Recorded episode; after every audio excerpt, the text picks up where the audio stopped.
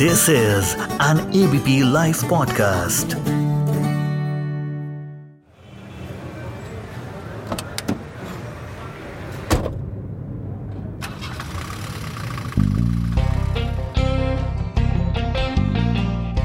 नमस्कार दोस्तों ABP podcast में आप सबका एक बार फिर स्वागत है आज इस सीरीज़ में, इस हफ़्ते हमारे साथ एक ऐसी शख्सियत जुड़ रही है, जो भारत को फिट इंडिया रखने की मुहिम में सबसे आगे खड़े हुए हैं। आप समझ गए होंगे मैं किसकी बात कर रहा हूँ। भारत के युवा कार्यक्रम व खेल मंत्री किरण रिजिजू जी।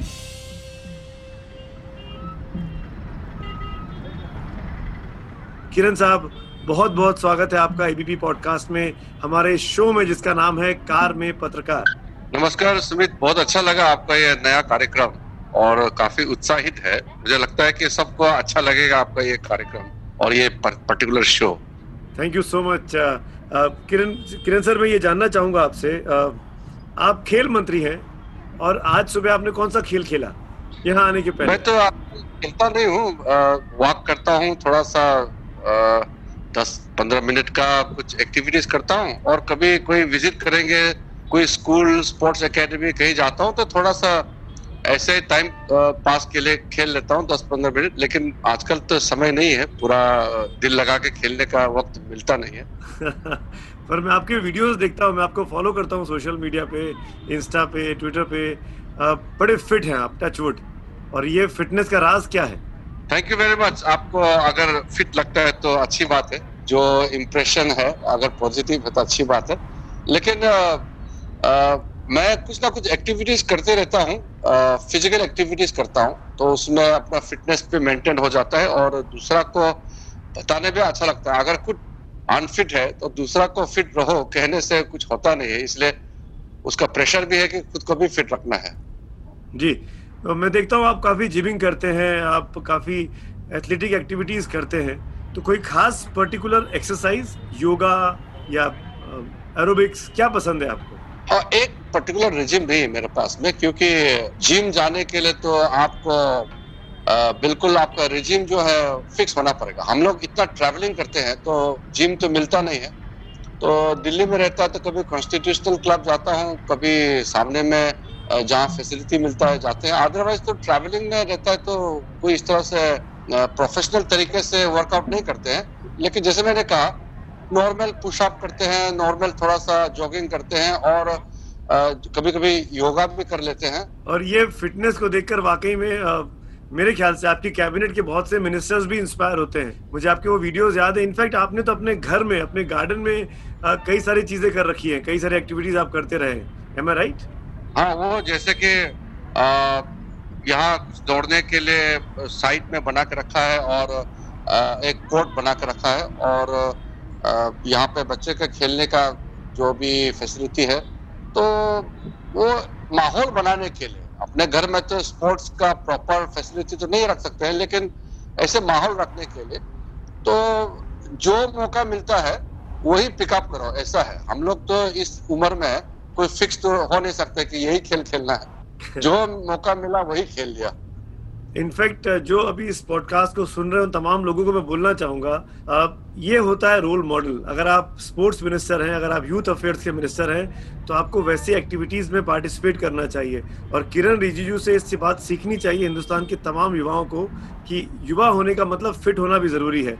ये नहीं कि आप लॉकडाउन में हैं, आलस कर रहे हैं, पड़े हुए हैं, दिन भर टीवी पे लगे हुए हैं सोशल मीडिया को देख रहे हैं मोटे होते जा रहे हैं। ये सब चीज़ें नहीं है। अगर आपके पास इच्छा होगी तो आप फिट भी रह सकते हैं। और किरण रिजिजू के is is the best example Kiran sir, एक चीज़ बताइए।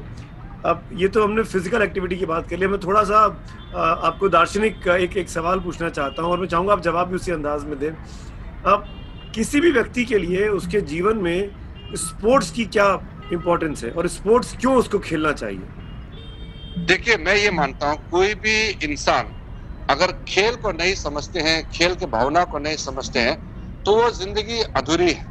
A life without sporting activities is not a complete life तो ज़िंदगी जो है देखिए एक कॉम्पिटिटिव स्पिरिट में जीते हैं हम लोग। तो जो लोग स्पोर्ट्समैन स्पिरिट को जानते हैं वो बहुत कॉम्पिटिटिव भी होते हैं और किसी भी परिस्थिति का वो सामना कर सकते हैं।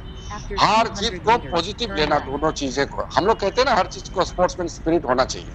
तो ये खेल एक ऐसा चीज़ है कि ज़िंदगी भी अपने आप में खेल है तो उसमें हार जीत होते रहते हैं उतार चढ़ाव होते रहते हैं। तो मैं समझता हूँ कि हर एक इंसान को कुछ ना कुछ खेल खेलना चाहिए। अब सपोज़ कोई पचास साल से ऊपर हो गया, उसके लिए भी तो खेल है ना, कुछ बैडमिंटन मारो, कुछ टेनिस खेलो या गोल्फ खेलो, कुछ भी। बिल्कुल, और वो पुरानी कहावत थी ना उस जमाने में, जब बोलते थे कि पढ़ोगे, लिखोगे, बनोगे नवाब, खेलोगे, कूदोगे, बनोगे खराब तो अब जब जमाना बदल गया है। अब पढ़ना लिखना भी ज़रूरी है और खेलना भी ज़रूरी है। खेलना ज़रूरी है और हमने स्लोगन बदल चुका है। अब खेलोगे कूदोगे बनोगे लाजवाब। तो अब पढ़ने लिखने से नवाब होते हैं लेकिन खेलने कूदने से लाजवाब होते हैं। तो हम लोगों ने स्लोगन भी बदल दिया है। क्या बात है। किरण भाई आपको खुद कौन सा स्पोर्ट्स पसंद है? क्या देखते हैं मैं तो था। स्कूल में मैं बेस्ट एथलीट था और फुटबॉल वॉलीबॉल कुछ भी गेम में खेलता था और मैं लगातार बेस्ट एथलीट रहा हूँ अपने स्कूल में विदाउट कोचिंग विदाउट ट्रेनिंग लेकिन बाद में जब मैं दिल्ली विश्वविद्यालय में आए अपना बीए के समय में तब से प्रॉपरली कॉम्पिटिटिव खेल छोड़ दिया और उसके फिर बाद में राजनीति में आ गए काफ़ी कम उम्र में। तो फिर कॉम्पिटिटिव स्पोर्ट्स खेलना बंद हो गए लेकिन आज भी मैं कुछ भी खेल सकता हूँ। Table tennis badminton football volleyball आज भी खेल सकता हूँ लेकिन अपने उम्र वालों के साथ। आपने आईपीएल देखा था अभी? कोई एक टीम पर्टिकुलर जिसको आप फॉलो करते हो? अगर आप क्रिकेट देखते हैं तो। आईपीएल ऐसा क्रिकेट देखो बहुत लंबा गेम होता है। क्रिकेट जो है टेस्ट मैच पाँच दिन का होता है और ये जो वन डे होते हैं फिर आईपीएल का जितना मैचेस ट्वेंटी ट्वेंटी ये पूरा पाँच छह घंटा का चलता है तो उतना तो हम लोगों को बैठ के देखने का तो समय मिलेगा नहीं। कभी जैसे भारत फाइनल खेल रहा है मान लो कोई इंपॉर्टेंट टूर्नामेंट है वर्ल्ड कप है कुछ है जहाँ इंडिया फाइनल खेल रहा है तो हम लोग समय निकाल के देखते हैं। अदरवाइज़ तो क्रिकेट लंबा गेम है तो मैं नहीं देख पाता हूँ। बाकी जो ओलंपिक स्पोर्ट्स है और जो जो कम समय में जिसका डिसीज़न होता है वो तो मैं टाइम निकाल करके देखता हूँ। Very good very good I hope कि जो लिसनर्स हमारे साथ जुड़े हुए हैं, वो काफ़ी आपकी बातें सुनकर इंस्पायर हो रहे होंगे और उनका भी खेल के प्रति और भारतीय टीम्स के प्रति उनका रुझान और बढ़ेगा। अब एक चीज़ बताइए किरण भाई ओलंपिक्स को लेके क्या तैयारी चल रही है? ओलंपिक्स पोस्टपोन हो गए थे कोविड की वजह से। कब होंगे? इंडियन इंडियन कंटिजेंट की क्या तैयारी है? देखिए ओलंपिक के लिए हम लोग तैयारी तो पिछले साल ही पूरा हो चुकी थी। और पहली बार भारत का कंटिजेंट सबसे बड़ा होगा और बहुत ज़्यादा प्लेयर्स क्वालिफाई भी हो चुके हैं। तो कोविड के चलते पोस्टपोन हो गया लेकिन तैयारी कंटिन्यूस रहा। और ये पेंडेमिक के समय में भी हम लोगों ने ऑनलाइन पूरा कोचिंग ट्रेनिंग और सपोर्ट सिस्टम को जीवित रखा। और किसी भी खिलाड़ी को हमने आ, कोई भी चीज़ का कमी होने नहीं दिया। और जैसे लॉकडाउन खत्म हो गया सबका हमने ट्रेनिंग भी शुरू करवा दिया। अब तो जो एलिट एथलीट्स है उसको छोड़ के भी जो जूनियर एथलीट्स है उनको भी हमने प्रशिक्षण केंद्र में बुलाना शुरू कर दिया है। हम्म। तो मुझे लगता है कि जो अगस्त तेईस को ओलंपिक्स फिर शुरू होंगे टोक्यो में उसके लिए हमारा तैयारी पूरी है। तो अब क्या उम्मीद रखी जाए इस बार ओलंपिक्स में इंडियन कंटिजेंट से भारतीय दल से? देखिए हमारा जो लॉन्ग टर्म प्लान तो अलग है उसको मैं बाद में बताऊँगा। जी। जो शॉर्ट टर्म है यानी कि जो ओलंपिक्स आने वाले टोक्यो ओलंपिक्स के लिए और मैंने कई बार बा, इस बात को ज़िक्र भी किया कि मेरे पास सीमित समय है। तो अभी तो मैं वर्ल्ड चैंपियन अपने आप में तो पैदा नहीं करा सकता हूँ क्योंकि समय सीमित है। तो जो ऑलरेडी जो ऑलरेडी टैलेंटेड जो ऑलरेडी क्वालिफाइड हो चुके हैं जो जो हमने सपोर्ट दे करके क्वालिफाई करने में मदद किया उस लिमिटेड जो प्लेयर्स है उसको लेकर के मैं बोल सकता हूँ कि हमारा अच्छा मेडल तो ज़रूर मिलेंगे। पहले का रिकॉर्ड अगर हम तोड़ सकते हैं तो उसमें आश्चर्य नहीं होगा। लेकिन लॉन्ग टर्म का बात तो जैसे मैंने कहा अलग से बोलेंगे। लेकिन टोक्यो ओलंपिक्स के लिए भी हमारा उम्मीद है कि हम पहले के मुकाबले अच्छा प्रदर्शन करेंगे। Very good and I hope and we wish you all the best अपनी आपको भी अपनी टीम को भी अपनी कंटिजेंट को भी। अब मैं आपका लॉन्ग टर्म प्लान जानना चाहूँगा सर क्योंकि मैं खुद एक एथलीट हूँ मैं खुद एक स्पोर्ट्स पर्सन हूँ और बड़ा इंटरेस्ट लेता हूँ स्पोर्ट्स एक्टिविटी में। तो आप प्लीज़ इसको बताइए। देखिए, हमने जब मंत्रालय संभाला, प्रधानमंत्री जी ने मुझे युवा कार्यक्रम और खेल विभाग को संभालने के लिए मौका दिया तो हमने कुछ चीज़ को जानने का कोशिश किया। देखिए, मेरा मेरा पास स्पोर्ट्स का नॉलेज और स्पोर्ट्स के बारे में जो मेरा रुचि है, वो तो पहले से था, लेकिन मैंने एक व्यापक रूप से फिर से परिस्थिति को जांचते हुए एक चीज़ को समझने की कोशिश किया कि हमको क्या करने से हम आगे बढ़ सकते हैं। तो हमने पहला तीन महीने पूरा तैयारी करके जायजा लिया। फिर हमने सोची समझी, एक पॉलिसी तहत घोषणा किया कि 28 2028 के जो लॉस एंजलिस में ओलंपिक्स होगा, उसमें हम टॉप टेन नेशन में हमको एंट्री लेना है। तो टॉप टेन स्पोर्टिंग नेशन बनने के लिए जो जो तैयारी करना चाहिए, वो हमने किया। अब मोटे तौर पर मैं आपको ये बताना चाहता हूँ, जो टैलेंट स्काउटिंग है, सबसे की किसी भी स्पोर्टिंग सक्सेस के लिए कम ओवर में आइडेंटिफाई करके उसको ट्रेनिंग करके फ्यूचर चैंपियन बनाना। तो वो प्रक्रिया शुरू कर दिया और आपके जानकारी के लिए हमारे यहाँ एक टॉप स्कीम चलते हैं टारगेट ओलंपिक पोडियम स्कीम तो हमने इस साल से टॉप जूनियर स्कीम शुरू कर दिया है, जहाँ हम आठ साल, दस साल, पंद्रह साल से नीचे के जो बच्चे हैं उनको आइडेंटिफाई करके साइंटिफिकली उसको हम आइडेंटिफाई करके अपना ट्रेनिंग स्पेशल एकेडमी में हमने भर्ती कर दिया और उसको हर महीने पच्चीस हज़ार रुपया उनके अकाउंट में, क्योंकि वो अंदर एज है तो उनके अकाउंट मतलब उनके पेरेंट्स के साथ तालमेल करके उनको हमने पैसा डालना शुरू कर दिया। ताकि, क्योंकि अभी कोई बच्चा आठ साल, दस साल के बच्चे हमारे एकेडमी में आ गए तो उसका फ्यूचर को भी हम हम प्रोटेक्शन दे रहे हैं। कि अगर कुछ भी हो गया तो भी ये हर महीने पच्चीस हज़ार रुपया वो बच्चे के अकाउंट में जाएँगे। तो फ्यूचर सिक्योरिटी भी हो गया। ये ये किसी देश ने शायद आज तक इस व्यापक स्तर पर नहीं किया होगा।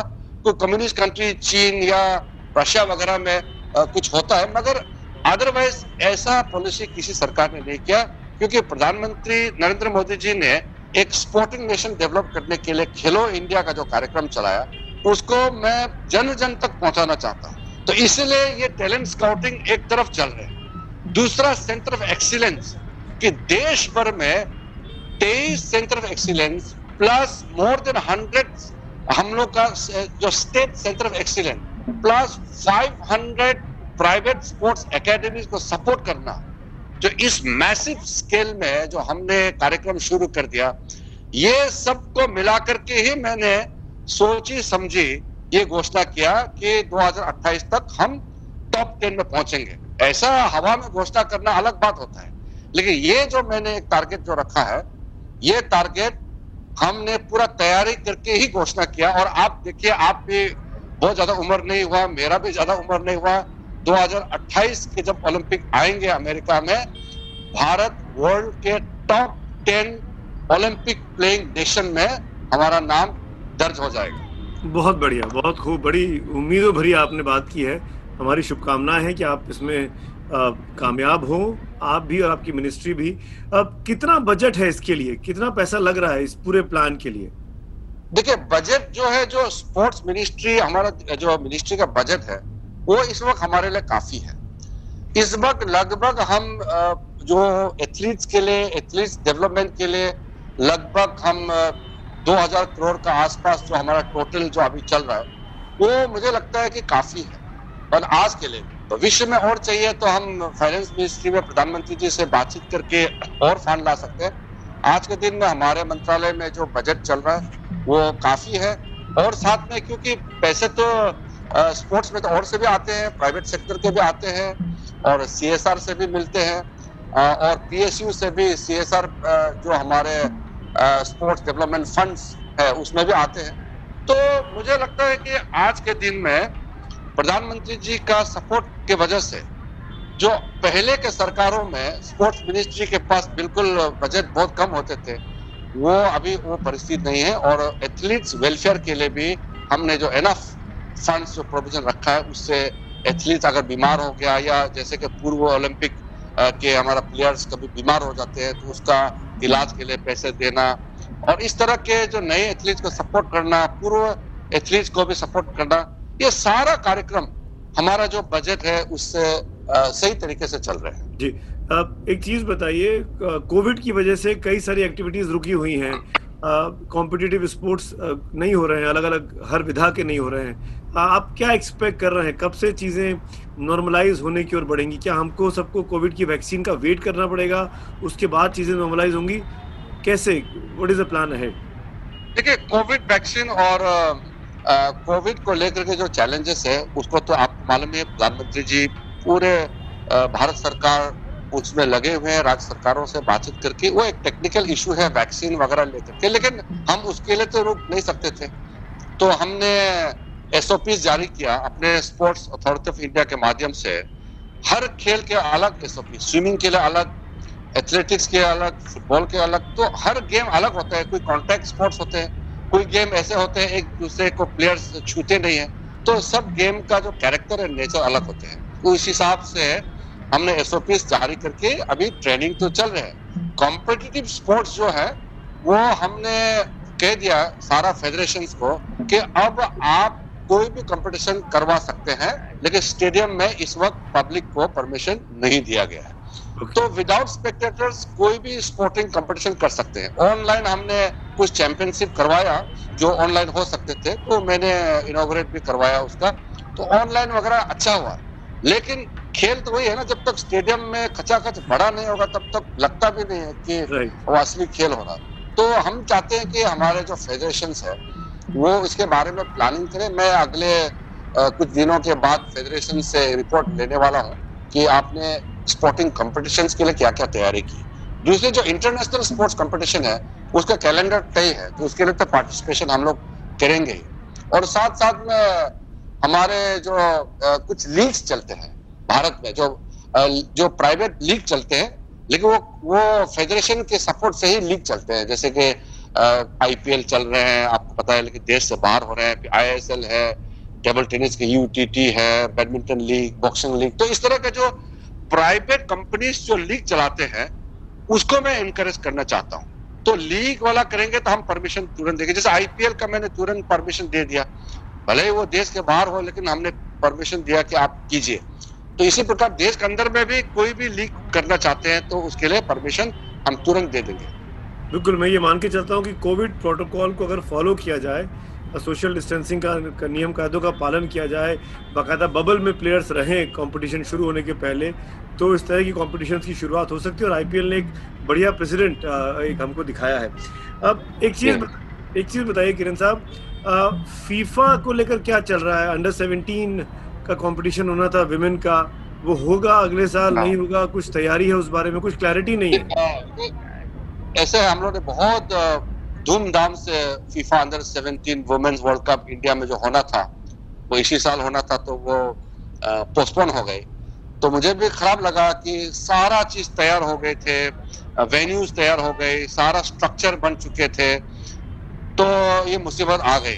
तो अभी मेरे पास में फीफा से जो खबर आया है कि जो सेकेंड डेट तय किया था, वो भी फिर पोस्टपोन हो गया। यानी कि पहला डेट तो पोस्टपोन हो ही गया था। अब सेकेंड डेट जो फाइनल किया था, फिर से पोस्टपोन हो गया, क्योंकि कोविड फिर से स्पायरिंग इफ़ेक्ट हो रहे हैं। कुछ कुछ देशों में तो फिर से लॉकडाउन हो रहे हैं। तो जो नेक्स्ट डेट भी पोस्टपोन होने की वजह से मैं भी थोड़ा सा चिंतित हूँ। लेकिन भारत में ही होगा। उसमें तो कमिटमेंट फीफा ने दिया हुआ है। फीफा का जो वुमेन फुटबॉल का प्रेसिडेंट आए, मुझे मिले, और पूरे फीफा की टीम मुझे मिली। तो मुझे लगता है कि भारत को भरोसा तो है कि वो गेम तो भारत में ही होगा, लेकिन डेट को लेकर के थोड़ा सा असमंजस में है, क्योंकि परिस्थिति ऐसा है तो मैं भी कुछ कर नहीं सकता हूँ और कुछ ज़्यादा बोल भी नहीं सकता उम्मीद करते हैं कि जो भी होगा अच्छा ही होगा। थोड़ी सी राजनीति की बातें करना चाहूँगा मैं, और क्योंकि अभी अभी बिहार के चुनाव खत्म हुए हैं, एक यंग और फिट तेजस्वी यादव से मुकाबला हुआ। आपको क्या लगता है कि कहाँ बीजेपी और एनडीए स्कोर कर गया और कहाँ आरजेडी और यूपीए जो था या महागठबंधन जो था वो चूक गया। क्या कहना चाहेंगे? आपका एनालिसिस देखिए मैं तो ज़्यादा एनालिसिस तो नहीं देना चाहता हूँ। एक सिंपल मैं अपना ऑब्जर्वेशन देना चाहता हूँ। जी। राजनीति तो बदल चुके हैं भारत के। अब वो कास्ट पॉलिटिक्स वो religious politics clan regional politics तो खत्म हो गए नरेंद्र मोदी जी ने पॉलिटिक्स ऑफ़ परफॉर्मेंस को सामने में ला खड़ा कर दिया। आप आप परफॉर्म करोगे तो जनता आपको फिर से सेवा करने का मौका देगा। तो जो प्रधानमंत्री जी का पिछले साढ़े छह साल में जितना भी जो वेलफेयर स्कीम्स है और जो बड़े बड़े परियोजनाएँ चलाए हैं, वो सब तक पहुँचे हैं। बड़े बड़े सड़कें बनाए हैं हाईवे वगैरह पावर प्लांट्स वगैरह बनाया, सबके घर में बिजली पहुँचा अच्छा रास्ता बन चुके हैं। और लोगों को बेनिफिट सीधा सीधा आपका अकाउंट्स तक पैसा पहुँच रहा है। तो इसी के वजह से बिहार में फिर चुनाव जीते हैं। लोकल इशू कुछ भी हो सकता है, लेकिन जीता तो है। तो ये जीतने का कारण ही वही है कि आज सबको पता है कि अगर विकास चाहिए तो नरेंद्र मोदी जी के बताए हुए रास्ते पे चलना होगा, तभी भारत का भविष्य उज्जवल है। ये एक लकीर पर लिख चुके हैं, सब ये मान चुके हैं। बिल्कुल। अब इसके बाद बंगाल भी आ रहा है। ममता दीदी वहाँ लगातार कई सालों से शासन कर रही हैं। आपको लगता है कि बंगाल में बीजेपी मुकाबला कर पाएगी ममता दीदी का? अरे, मुकाबला तो छोड़िए, बीजेपी आगे निकल जाएगी। वहाँ जनता पूरा भरोसा करते हैं। मैं बंगाल बहुत बार गई और लोकसभा चुनाव में भी प्रचार के लिए भी गई और हमारे कार्यकर्ताओं को जो वो मर्डर हुआ है, बहुत हमारे लोगों को मारे गए, तृणमूल के गुंडों ने। तो मैं, जब मैं होम मिनिस्ट्री में थे, तब भी बहुत बार गए। और पर्सनली जो विक्टिम्स है, उनके फैमिलीज़ के घर में भी गए मैं। तो उसका असर आपने देखा है लोकसभा चुनाव में। बहुत अच्छा हमारा पार्टी को सफलता प्राप्त हुआ। और जो चुनाव, आने वाले विधानसभा चुनाव है, उसमें तो कोई दोहराई नहीं है कि मोदी जी के नेतृत्व में लोगों का जो समर्थन है, वो बरकरार रहेगी। और बंगाल में भारतीय जनता पार्टी की सरकार बनेगी वो तो बंगाल के सब लोग कह रहे हैं। टीएमसी और कांग्रेस और कम्युनिस्ट को छोड़ के। वहाँ की जनता तो यही चाहते हैं कि बंगाल भी हमारा मैं क्योंकि नॉर्थ ईस्ट से आता हूँ और नॉर्थ ईस्ट का जो द्वार है विंडो है वो बंगाल से है। और एक जमाने में तो हम दिल्ली कम आते थे कलकत्ता ही जाते थे। कलकत्ता ही हमारा सब कुछ ट्रेड सेंटर थे और कलकत्ता से लेकर के सिलीगुड़ी ये हमारा सब कुछ है। तो हम चाहते हैं कि बंगाल डेवलप हो। बंगाल डेवलप नहीं होने से उसका असर नॉर्थ ईस्ट को पड़ता है पूरा ईस्ट इंडिया को पड़ता है। ईस्ट इंडिया का सबसे बड़ा राज्य पश्चिम बंगाल है। तो पश्चिम बंगाल को और ईस्ट इंडिया को डेवलप करने के लिए नॉर्थ ईस्ट को डेवलप करने के लिए बंगाल को डेवलप करना ज़रूरी है। इसलिए बंगाल में भारतीय जनता पार्टी की सरकार बनना बहुत ज़रूरी है। पर अभी आप विधानसभा की स्थिति देखेंगे तो आप सबसे कमज़ोर पार्टी हैं। कांग्रेस और सीपीएम के सामने वो तो हिस्ट्री हो गया ना। आप 2019 का लोकसभा चुनाव के बाद का परिस्थिति देखिए अब तो हर दिन हज़ारों टीएमसी के जो कर, वर्कर्स है वो भी छोड़ के बीजेपी आ रहे हैं। पब्लिक तो बीजेपी के साथ जुड़ चुके हैं। अब तो अब टीएमसी का आखिरी दिन है उनका वो ज़्यादा गुंडा राज या उनका ज़बरदस्ती वो ज़्यादा दिन तो चलने वाला नहीं है। वो तो सब देख ही रहा है। एक आखिर सवाल एक आखिर में बताइए किरण भाई आप खाली टाइम में क्या करते हैं? खाली टाइम में फ़िल्में देखते हैं नहीं देखते हैं देखते हैं तो कौन सी म्यूज़िक सुनते हैं या फ़िल्में देखते हैं? किस तरह, क्या शौक है आपके?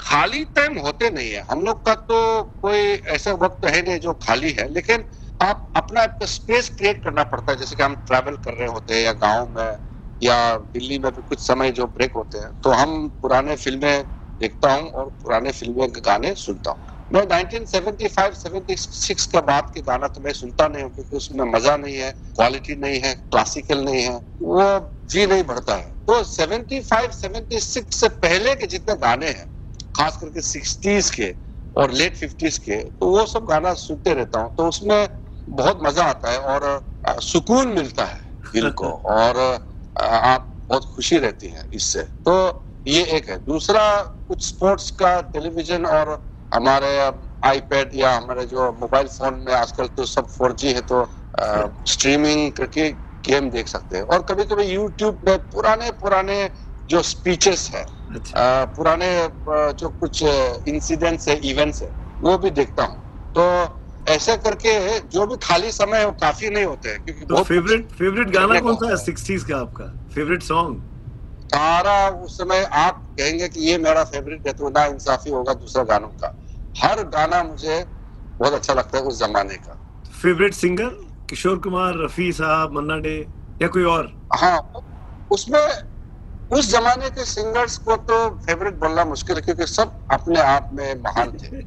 जैसे मुकेश साहब का अपना एक अंदाज मन्ना दे का अपना अंदाज महेंद्र कपूर का अपना अंदाज और मोहम्मद रफी किशोर कुमार जो सबसे दो बड़े पॉपुलर सिंगर थे, और महिलाओं में लता मंगेशकर, आशा भोसले हेमलता और इवन यहाँ तक भी जैसे मुबारक बेगम, जिन्होंने बहुत गाने नहीं गाए, लेकिन कुछ चंद गाने गाए, मुबारक बेगम, इस तरह के जो सिंगर्स थे एक एक गाना सुनने लायक है। तो उसमें तो उस जमान जमाने में जो महान गायक थे, उनका गाना और उस समय के जो संगीतकार, उस समय के जितने भी जो गाना लिखने वाले लेखक थे सब महान थे।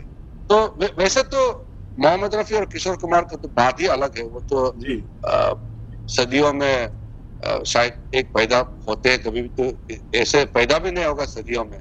तो ऐसा सिंगर्स थे ये लोग। जी। किरण साहब थैंक यू सो मच आपने समय निकाला वक्त दिया।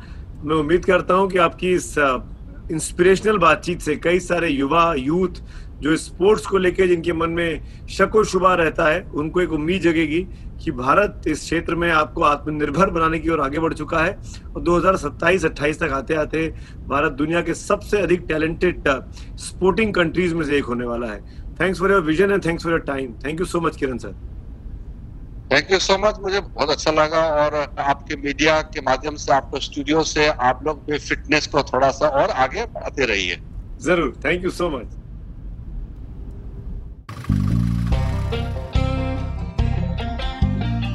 तो ये था आज का episode of ABP live podcast car में पत्रकार। उम्मीद करता हूँ आपको ये एपिसोड पसंद आया होगा। आप मुझे at the rate Awasthi S या एबीपी न्यूज़ पे ट्वीट करके अपने सजेशंस और फीडबैक दे सकते हैं, जिसका मुझे बेसब्री से इंतज़ार रहेगा। तो मुलाकात होगी अब आपसे अगले हफ़्ते। तब तक जीवन में खुश रहिए और मुस्कुराते रहिए। नमस्कार।